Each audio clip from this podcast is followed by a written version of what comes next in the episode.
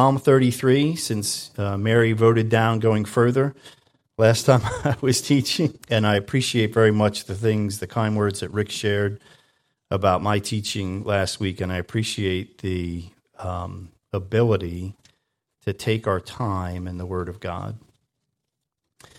Um, as we were praying um, beforehand this morning, uh, uh, Dave Bigler prayed, you know, that the Holy Spirit would be in the worship and in the talk. He said the talk, and the talk when I was growing up was the talk. And I was like, we're not doing that today, just in case any of you thought, you know, I'll just let Bill have the talk with my kids or my husband or whatever. That's not what we're doing. Nope. We'll be in Psalm 33. It's one of the uh, unattributed Psalms. Uh, there's no there's no uh, author that's given for this, um, and it's certainly a psalm of praise.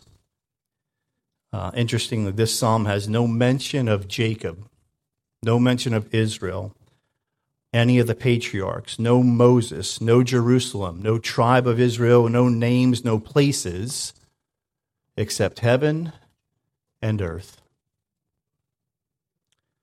except God and man, God and nations. What we have here are words for all. Words for all. Starting in verse 1, it says, Rejoice in the Lord, O you righteous, for praise from the upright is beautiful. Rejoice in the Lord, O you righteous, for praise from the upright is beautiful. We'll kind of go verse by verse today. I'm not going to read the whole thing first. So, you know, I just said this is words for all, right?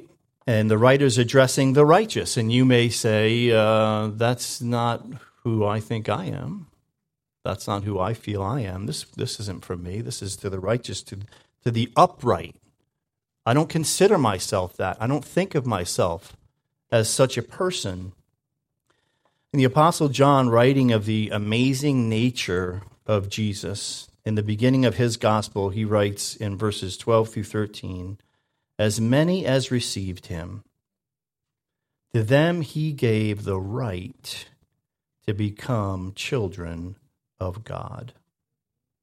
To those who believe in his name, who were born not of blood, nor of the will of the flesh, nor of the will of man, but of God.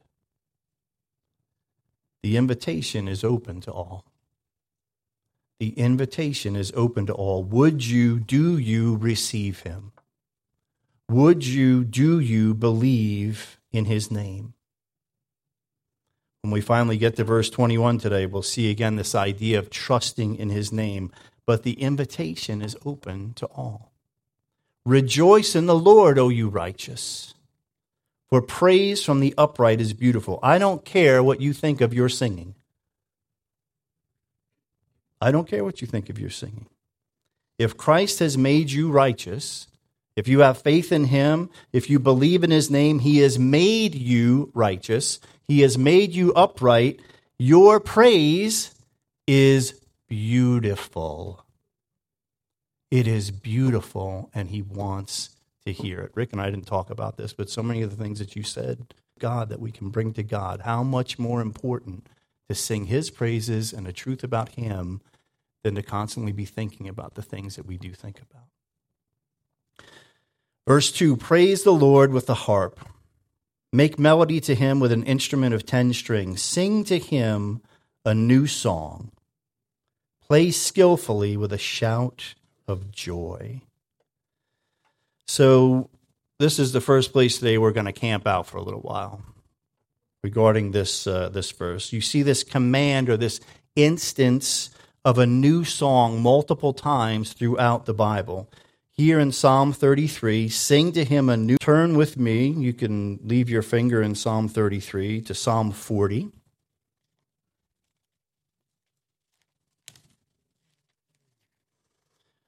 John has told me, John Wilkerson has told me when we get to Psalm 40, somebody has to sing the U2 version of Psalm 40.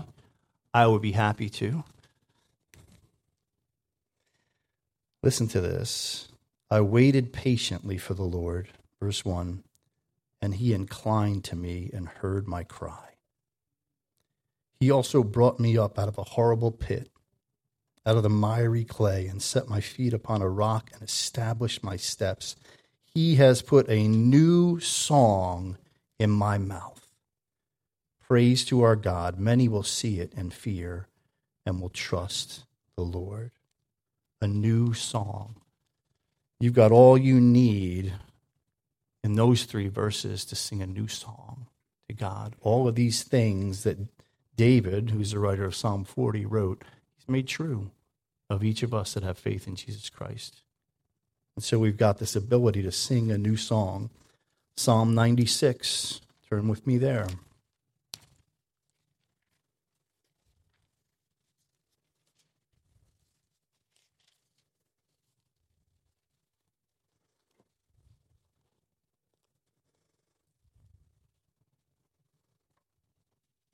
starting in verse 1. Oh, sing to the Lord a new song.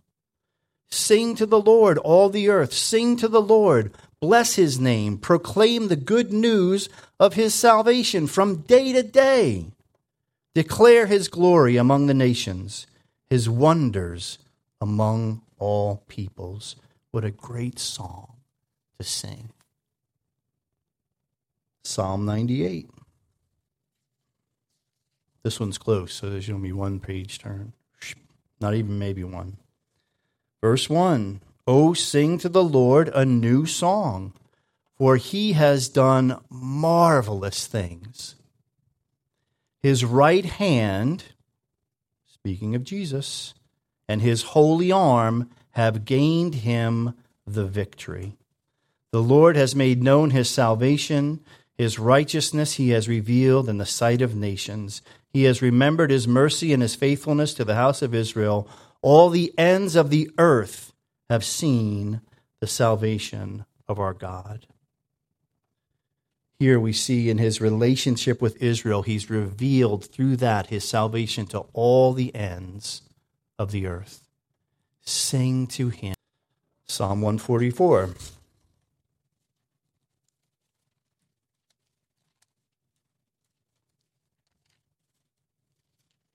This is fun, right? Uh, until you nodded, Ryan, I wasn't sure you thought it was fun. Give me his poker face. You never know what's going on with Ryan. Psalm 144. Uh, so here, verse 9 I will sing a new song to you, O God. On a harp of ten strings, I will sing praises to you. I'll tell you, go back and read verses 1 through 8 on your own. But especially, let's look at verse 3. Lord, what is man that you take knowledge of him? Son of man, that you are mindful of him. These are reasons to sing a new song. These are reasons to continually burst out in praise to God, to keep finding new things to sing about him. Isaiah 42 speaks of the Messiah and in light of his characteristics commands that a new song be a new song be sung to the ends of the earth. It will be amazing enough writing as we've learned in uh, in our in our Wednesday study you get a switch when it turns over to Isaiah 40, and he's been writing to the people in existence at the time, and suddenly it shifts, and he's writing prophetically to a people that will be in captivity in 150 years. And what's in Psalm and Isaiah 42 is speaking of the Messiah and his characteristics and commanding that a new song, a song, how many times I get that wrong? A new song be sung. It's clearly about Jesus, and there's reason for each and everyone who has and ever will read this to sing. Sing. Revelation 5. You just do like a whole big chunk right to the end, unless you got a giant concordance.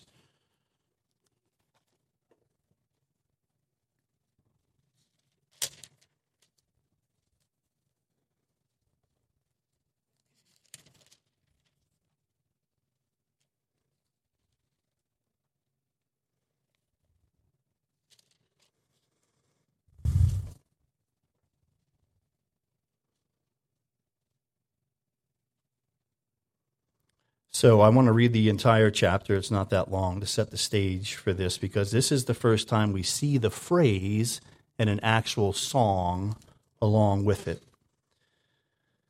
Revelation 5 And I saw in the right hand of him who sat on the throne. So this is God. This is John's visions of God. God has brought him up to heaven and said, These are, these are the things that will be, and I want you to write about these things. And I saw in the right hand of him who sat on the throne a scroll written inside and on the back, sealed with seven seals. Then I saw a strong angel proclaiming with a loud voice, Who's worthy to open the scroll and to loose its seals? And no one in heaven or on the earth or under the earth was able to open the scroll or to look at it. So I wept much because no one was found worthy to open and read the scroll or to look at it. But one of the elders said to me, Do not weep. Behold, the lion of the tribe of Judah, the root of David, has prevailed to open the scroll and to loose its seven seals. So the elders describe Jesus as the lion of the tribe of Judah, the root of David, and how he's prevailed. And John sees him. And I looked, verse 6, and behold, in the midst of the throne and of the four living creatures, in the midst of the elders, stood a lamb, as though it had been slain, having seven horns and seven eyes, which are the seven spirits of God sent out into all the earth. Then he came and took the scroll out of the right hand of him who sat on the throne. Now, when he had fell down before the Lamb, each having a harp and golden bowls full of incense, which are the prayers of the saints, and they sang a new song, saying, You are worthy to take the scroll and to open its seals, for you were slain and have redeemed us to God by your blood. Out of every tribe and tongue and people and nation, and have made us kings and priests to our God, and we shall reign on the earth. Then I looked, and I heard the voice of many angels around the throne, the living creatures and the elders, and the number of them was 10,000 times ten thousand, and thousands of thousands, saying with a loud voice, Worthy is the Lamb that was slain to receive power and riches and wisdom and strength and honor and glory and blessing. And then every creature which is in heaven and on the earth and under the earth, and such as are in the sea, and all that are in them, I heard saying, Blessing and honor and glory and power be to him who sits on the throne and to the Lamb forever and ever. Then the four living creatures said, Amen. And the twenty four elders fell down and worshiped him who lives forever and ever. You've got these four distinct parts of this song. First, the four living creatures and uh, 24 elders sing verses 9 and 10. Then a host of angels joins in with the four and the 24, with the four living creatures and the 24 elders, and they sing verse 11. Then every creature, every created thing, responds with verse 13 blessing and honor and glory and power be to him who sits on the throne and to the Lamb forever and ever. And finally, the four living creatures close it out with Amen. They sang a new song because something happened that needed to progress God's plan. The Lamb was able to take the scroll and open the seals. Finally, the final uh, time we see this idea of a new song is in Revelation 14.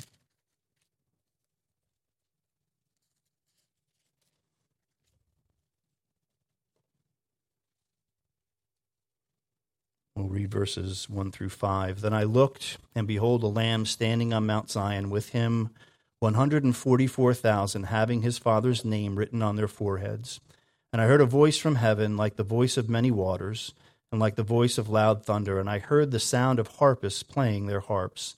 They sang, as it were, a new song before the throne, before the four living creatures and the elders, and no one could learn that song except the 144,000 who were redeemed from the earth. These are ones who were not defiled with women, for they are virgins. These are the ones who follow the Lamb wherever he goes. These were redeemed from among men, being firstfruits to God and to the Lamb, and in their mouth was found no deceit, for they are without fault before the throne of God. So each of these, these 144,000, they're spoken of also in Revelation chapter 7, uh, 12,000 from each of the tribes of Israel.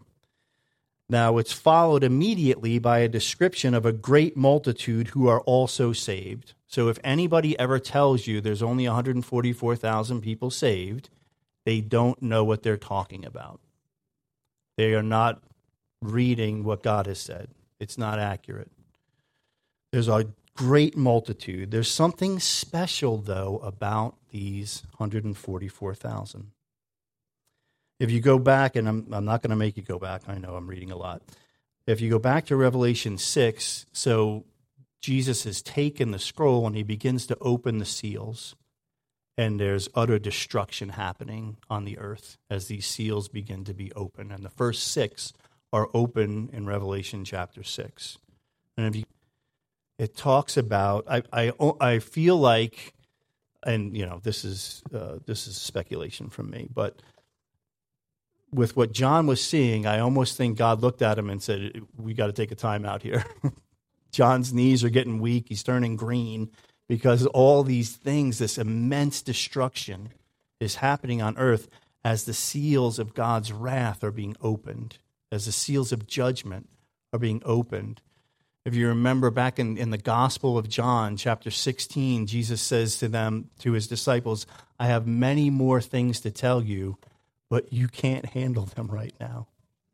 You, I have much, and I think God sees John and he says, wait a second, I got to show him what's going on behind the scenes. And you have this parenthetical chapter in, ver, in chapter 7 of Revelation, and he sees what's going on behind the scenes. There's these 144,000 sealed and this great multitude that comes to God through the tribulation. And so, in this great destruction, what's occurring is the redemption that God has planned. And he says that you don't only see the bad that's going on, I want you to understand the fruit that will come from these things. And there's something special. It's speculated about these that they're sealed to go on and preach the gospel and participate in bringing about this great revival during the tribulation. Anybody tells you nobody's saved during the tribulation, they're wrong. They don't know what they're talking about. God is doing an immense work during a great destruction, during pouring out his wrath. And he shows John, and, these, and, and it says that these 144,000 are sealed, and it tells the angels they're holding back the wind. Rick, you mentioned the wind before, and I thought you were going to say this, but you didn't. You talked about the Holy Spirit, which is fine. There's four angels, and they're holding back the wind, and it says, Don't seal these guys first. God, so detailed, so planned, everything according to his purpose and his plan, everything to bring about the redemption of people. And these guys are given a new song no one else can learn. And it says about them, these are the ones who follow the Lamb wherever he goes. Wherever he goes. This is where their hearts were. This is what was going on with them. So you see, and they're from the tribes of Israel, God maintaining his covenant with Israel, keeping new song connected with the great plan of salvation of God for mankind. And I think as you understand more and more about who God is and what his plan is, you get new songs in your life. You get new things to sing about. You get new things to concentrate on and focus on. And God has, He wants us to sing new songs, not the same thing over and over again. Yes, about what you've become convinced of, but then become convinced of more. And then become convinced of more and sing about that. We get stuck in our head, we get songs stuck in our head. And they're often not about God at all. Right? BJ Thomas, another somebody done somebody wrong song. Make me feel at home while I miss my baby. Over and over again, we're singing about and thinking about these things, and God's saying, I want to give you a new song. I want to take that uh, autoplay out of your mind, and I want to give you more than that. When we get to the end, we'll talk about a couple of songs uh, today. Verse 4 For the word of this, uh, oh, sorry, I can't do that to you. Psalm 33, verse 4 of what? Uh, back to Psalm 33.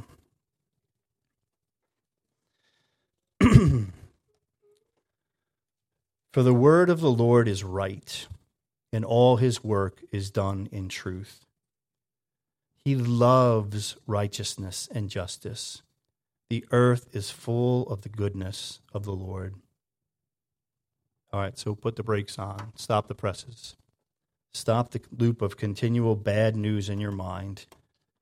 The earth is full of the goodness of the Lord. The earth is full of the goodness of the Lord. We need to tell ourselves these things over and over again. Let it sink in.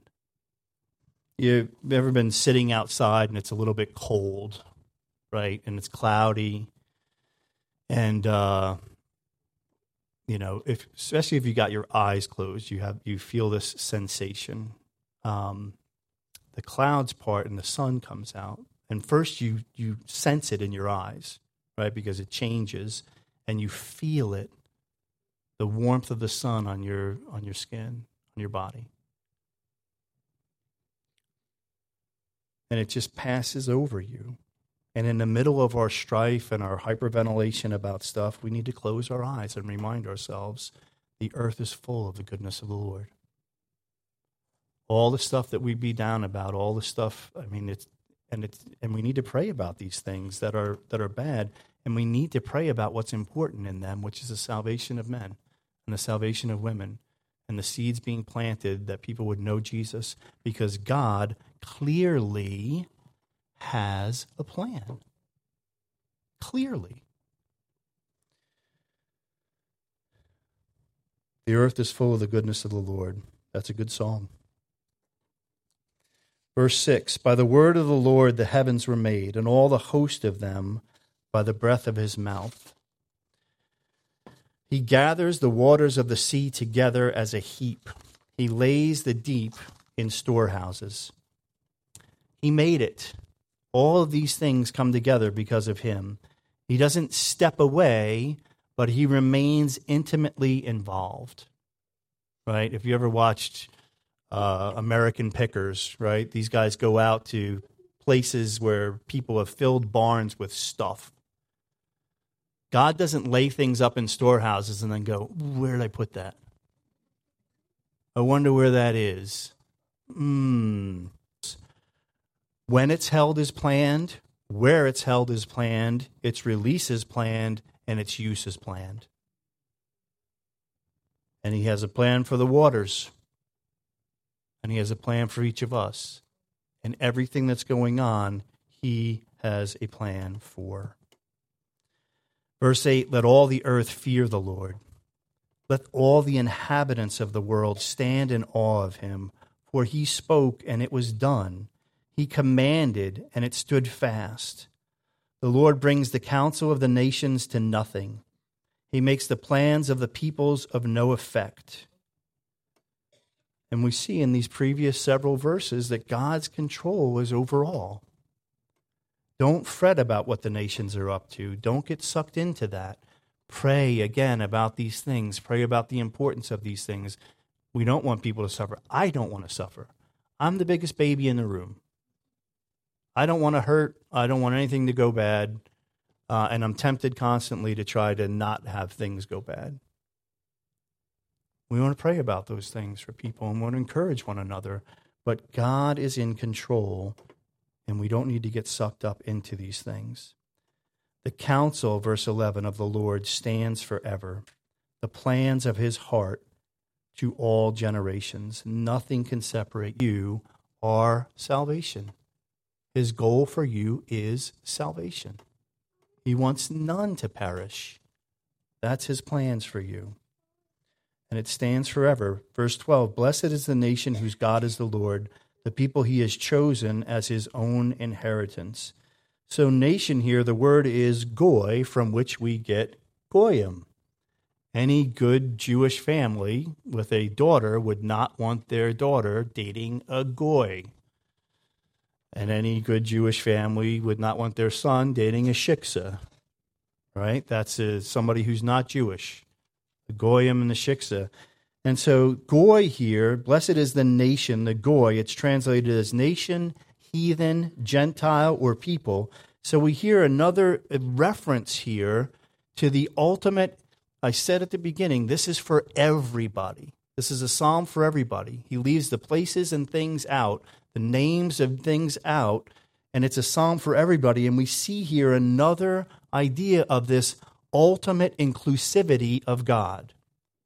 And that word inclusivity gets thrown around in our culture. We want to be inclusive. We want to be inclusive. God's not inclusive. Garbage.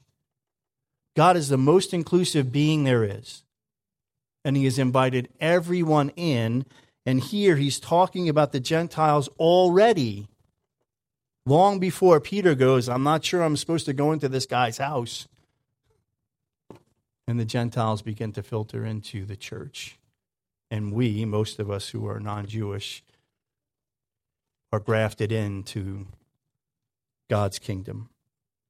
It's not speaking of an individual nation, but of the peoples he has chosen that have accepted his invitation. Blessed, happy, that's what's available to all, petion, all peoples, all nations. He, the Lord, what does he do? Verse 13 The Lord looks from heaven, he sees all the sons of men. From the place of his dwelling, he looks on all the inhabitants of the earth. He fashions their hearts individually. He considers all their works. So this blows the deist view of God out of the water, right? That God is a master clockmaker, an artist who planned the universe, set it in motion, then stepped back to let the natural laws of physics take over. A big proponent of deism was Voltaire. He's a French writer and philosopher. I like Voltaire. I think his writings are fantastic. Um, but I don't think Voltaire understood who God was. Each heart is fashioned individually. How much more intimate can God be with his creation than to be in the work of fashioning hearts? If someone tells you they're a deist or that someone else famous was, you can politely reply that that may be so. You don't have to get in an argument with them. No, George Washington wasn't a deist. No, the founding fathers, none of those guys were. That may be so, tell them. But that's not the God the Bible describes. And whether they were or they weren't, I don't know. But that's not the God that the Bible describes, and that's who you need to know. And that's who I need to know, right? Just follow the science. I don't want to follow the science. I want to follow the one that made the science. And half the time, the science isn't really science that they want you to follow, but that's okay. He didn't form biology, chemistry, and physics and then say, let what will occur occur. Let's see what DNA Let's see what external and internal influences, what diet, what parents, what nature, what nurture, what education, what environment cause you to become.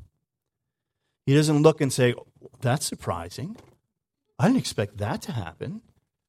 Well, let me jot that down. Hmm, how fascinating. God, that's not what he's in the business of. We're not an experiment for him. He's fashioning our hearts individually. He fashioned you. He understands. That word understands is considers. It's uh, or the word is considers. It's better read as he understands all your works. You ever surprised at something you've done? Nobody wants to answer. I've been surprised at things I've done.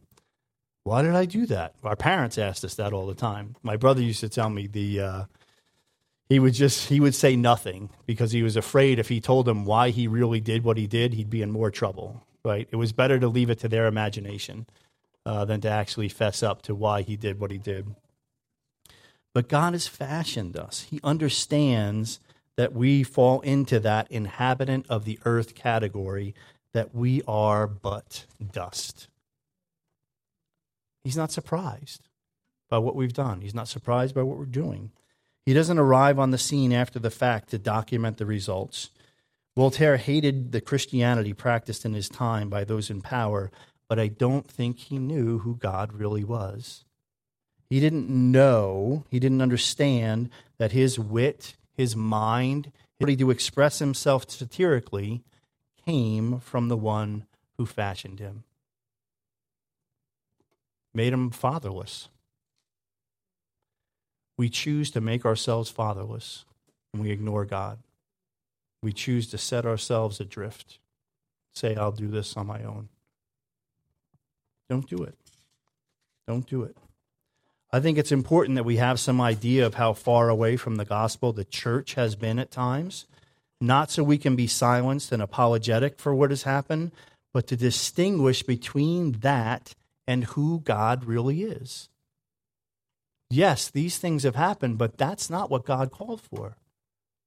And in order to be able to say who God is, we have to understand. We have to grow in our knowledge of Him we have to sing new songs. We have to learn of Him. God is in the business of fashioning hearts, considering your ways, drawing you to Himself. Verse 16 No king is saved by the multitude of an army, a mighty man is not delivered by great strength. A horse is a vain hope for safety, neither shall it deliver any by its great strength army, strength, horses, whatever their equivalent would be today. We've got some pretty nasty weapons that are out there. You go on YouTube and Google like current war weapons, and you will be surprised at the destruction that can be wrought. None of those things can deliver you. You could set up the, you know, battery of rocket whatever things in your backyard, and it ain't going to save you. They can't deliver you. They can't get you to your correct destination. But the Lord can, and He wills to do it. Verse 18 Behold, the eye of the Lord is on those who fear Him, on those who hope in His mercy. He sees everyone, and He works in everyone. But here there's this special relationship, and who is it bestowed on? Who is this special relationship bestowed on? those who fear him and hope in his mercy. Any of us that are parents, right? There's a crowd of kids. We're aware of everything that's going on. We're watching everything that's going on. Who is our eye on? Our kid. You reach your destination? Fantastic. Um, our eye is on our kid. Our eye is on the one whom we love. Whom God's eye is on those who fear him, on those who hope in his mercy. So, do we fear and hope in his mercy to do? Verse 19 to deliver their soul from death and to keep them alive in famine. Delivering our soul from death. If there's one thing I've learned in our journey through the Psalms, it's the importance of our souls. God puts so much weight on our souls. It's the eternal part. That's what makes it important. This is a little bit of time, and there's forever good to come.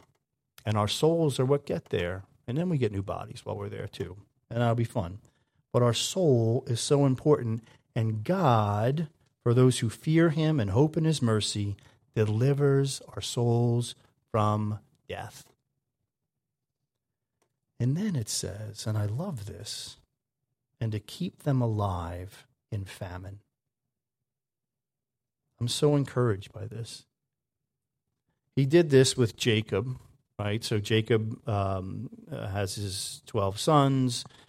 Joseph is bragging all the time, and his brothers hate him, and they sell him down to Egypt, and a famine comes up. But God's put Joseph in Egypt to make sure that stores get set up, not stores, but that they store up the grain during the, the, the good harvest years.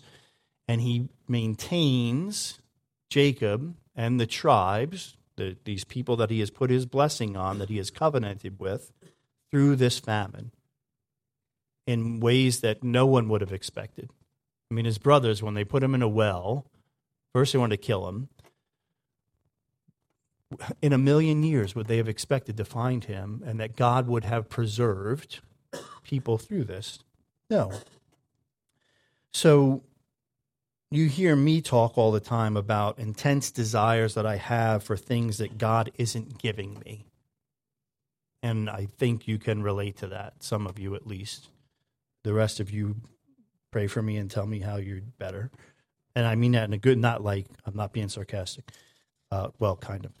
Um, some of those intense desires are good, some of them aren't. And I, there are times that I feel like I am starving. There's times that I feel like I'm starving for the Lord, and there's times that I feel like I'm starving for things that I know I shouldn't even want to begin with. So, what does he do in the midst of that hunger? He keeps me alive.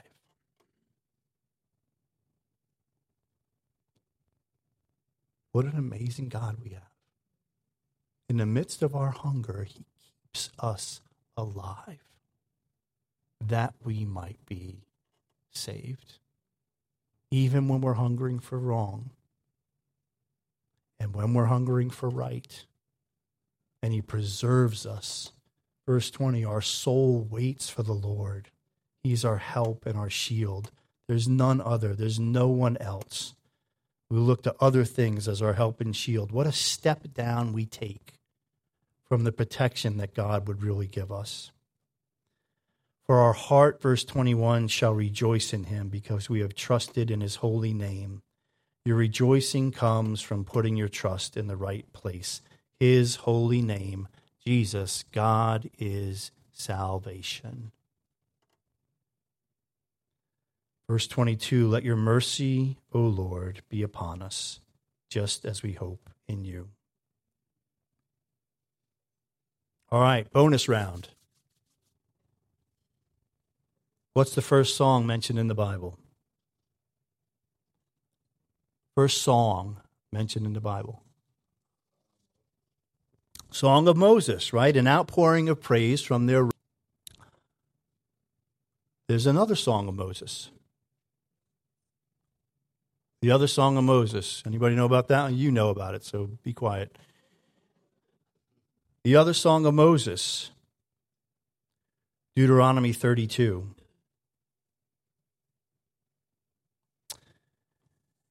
And in Deuteronomy 31, God says why he wants Moses to write this song. I didn't even have to ask you to turn there. You're doing it. I love it.